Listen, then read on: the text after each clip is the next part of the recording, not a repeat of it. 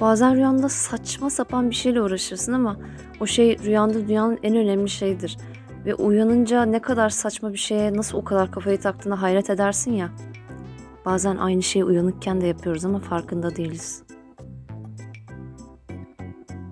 Yeterince farkındalık yarattıysan başka bir konuya geçiyorum.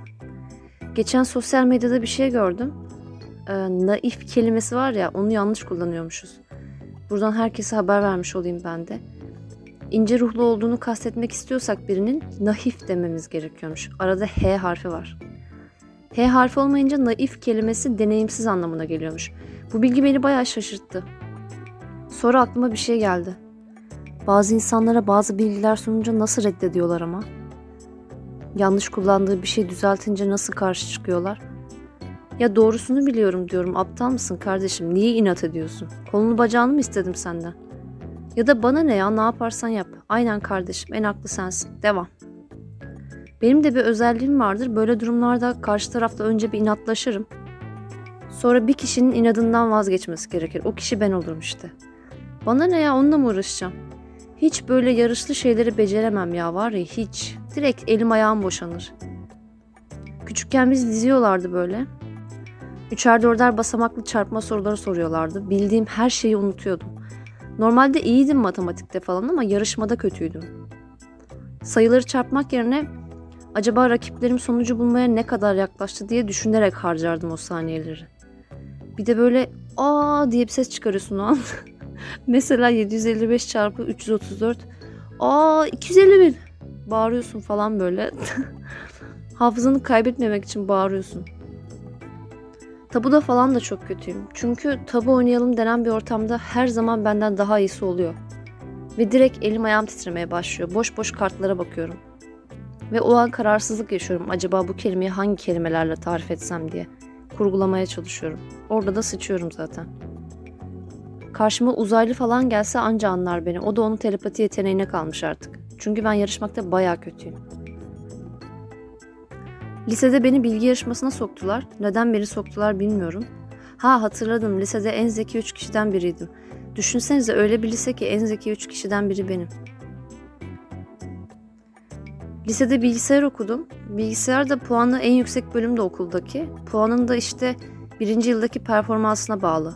O arada böyle salakça bir şey vardı. İlk yıl hazırlık gibi. Endüstri meslek binasında okuyorsun. Orası da hayvanat bahçesi gibi siyah beyazla sepya arası bir eğitim sunuyorlar. Neyse beni seçtiler, yarışmaya katıldım. Benle beraber üç kişi daha var ve bir ekibiz orada. Ya tamam şimdi haksızlık etmeyeyim. Ben de akıllı bir tiptim ama genel kültürüme o kadar yatırım yapmamıştım ki. Bilgi yarışmasına katılmayı hak etmediğimi düşünüyordum. Hak edilmemiş bir zafer gibiydi benim için. Ben bu suçluluk hissiyle hatta gelen soruları bildiğim halde emin olmayarak cevapladım. Soruları da hiç hatırlamıyorum ama işte genel kültür soruları yani. Bazılarının cevaplarını da sallamıştık zaten. Ama karşı taraf da sallıyordu belliydi. Yine de bizim ekip kazanamadı. Yarışmadan sonra diğer ekibi liderden kız bizim katın koridorunda yanıma geldi, elimi sıktı. Tebriklerle de çok iyi yarıştı. Ben de teşekkür ettim ama hiç yarışmış gibi hissetmiyordum yani. Sonra o kızla bir sonraki sene bilgisayarda aynı sınıfa denk geldik.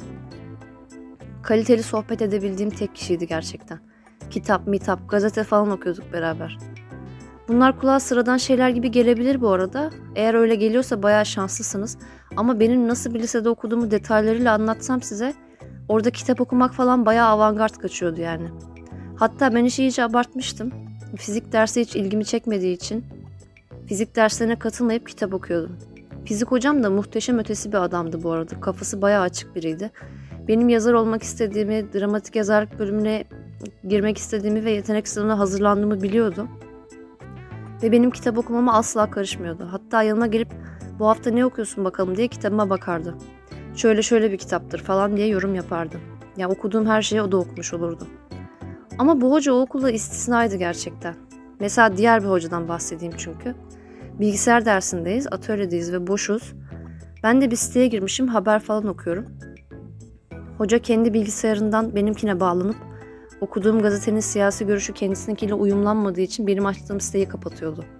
Ve hiçbir şey söylemiyordu üzerinde. Sadece girip siteyi kapatıyordu. Ve ben böyle tacize uğramış gibi hissediyordum. İğrenç bir histi gerçekten. Bizden başka kitap okuyan bir çocuk daha vardı ama o gerizekalının tekiydi. Sadece Hitler'in kavgam kitabını okumuştu ve Hitler'i övüp duruyordu. Defterine de o Nazilerin gamalı haç sembolünü çiziyordu. Ağzı da yamuktu böyle. O yüzden söylediği her şey dedikodu yapıyormuş gibi görünüyordu uzaktan.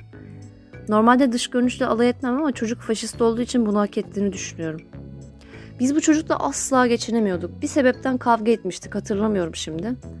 Ama böyle laf yarışlarına giriyorduk bazen mesela ve ben o yarışı da kazanamıyordum. Ama aslında kazanmak istemiyordum. Hitlerci biriyle laf yarışına mı girilir abi? Neyi kazanacaksın ki? Ha laf yarışında da iyiyimdir aslında. Hatta o kadar iyiyimdir ki genelde sert tartışmalara girmem. Çünkü çok acımasız olabiliyorum.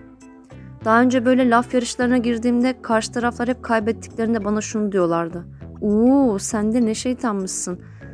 Ay sen de amma zehirliymişsin kız falan diyorlardı. Herhalde kızım Burcu Akrep yükselenin Başak ne sandın? Ben ancak kazanmak istemezsem bir laf dalaşını kazanmam. Ben ancak geri çekilirim. Senin canın yanmasın diye. şaka ya şaka. Bazen gerçekten cevap bulamıyorum. Bazen laf yarışlarında cevap çok geç aklıma geliyor. Sonra sinirlerim bozuluyor. Sonra böyle 3 gün, 1 ay falan da geçse ne yapıp edip konuyu oraya getiriyorum. Lafımı sokuyorum, rahatlıyorum. Ama bazen karşı taraf bunu fark ediyor ve bana böyle o tadında falan yaklaşıyor. Ya sen hala orada mısın kuzum? Çok mu içinde kaldı? Kıyamam falan şeklinde. Neyse yani böyle yarışlı şeylerde ben bayağı kötüyüm. Buna sebep düşünürken T gittim. Anne karnına. Bir dakika ya çok mu gittim? Bence ben yanlışlıkla doğdum. Çünkü ablamla aramızda bir buçuk yıl var. Evet evet kesin yanlışlıkla doğdum. Yanlışlıkla doğduğumu düşündüğüm için yarış olan ortamlarda tutunamıyorum. Çünkü yanlışlıkla doğdum hissi çok ağır bir his. Ben her ne kadar öyle olmadığını düşünsem de ve bana komik gelse de bilinçaltım bana şey diyor. "Ee, canım anne karnına tırmanırken yeterince yarıştın zaten. Daha fazla zorlama istersen. Ben o yarışı nasıl kazandım onu da bilmiyorum bu arada. İhtimalleri düşünüyorum da. Kesin çok merak etmişimdir ve dalmışımdır. Ne oluyor burada kız nereye gidiyor herkes falan demişimdir. En önde koşmuşumdur. Yani belli ki en önde koşmuşum zaten. Ya da yolumu şaşırmışımdır belki. Yer yön duygum yok ya hani ters yöne gitmişimdir. Bazen kendimi anne karnında hayal ediyorum ve şey gibi geliyor. Sabırsızlıktan birinci ayda bütün gelişimimi tamamlamışım ve içeride doğumu bekliyorum annemle beraber. Yani kesin sürecin tadını çıkarmadan böyle her sabah uyanıp of bugün bir sürü işim var kulağımı tamamlayacağım falan demişimdir. Söylenip durmuşumdur. Ay ne uyuz ya. Biliyorum kendimi. Ya da sürekli böyle el kol hareketleri falan yapıp annemin midesini bulandırmışımdır. Hamilelikteki mide bulantısı da çok acayip değil mi ya? Ben bazen sosyal fobim tetiklendiğinde kendimi şey diye rahatlatıyorum. Sakin ol. Herkes başlangıçta mide bulantısına yol açtı. Annemiz bize hamile olduğunu öğrenmeden önce midesi bulandı. Hepimiz hayatımıza mide bulandırarak başladık. Yani hepimiz iğrenciz.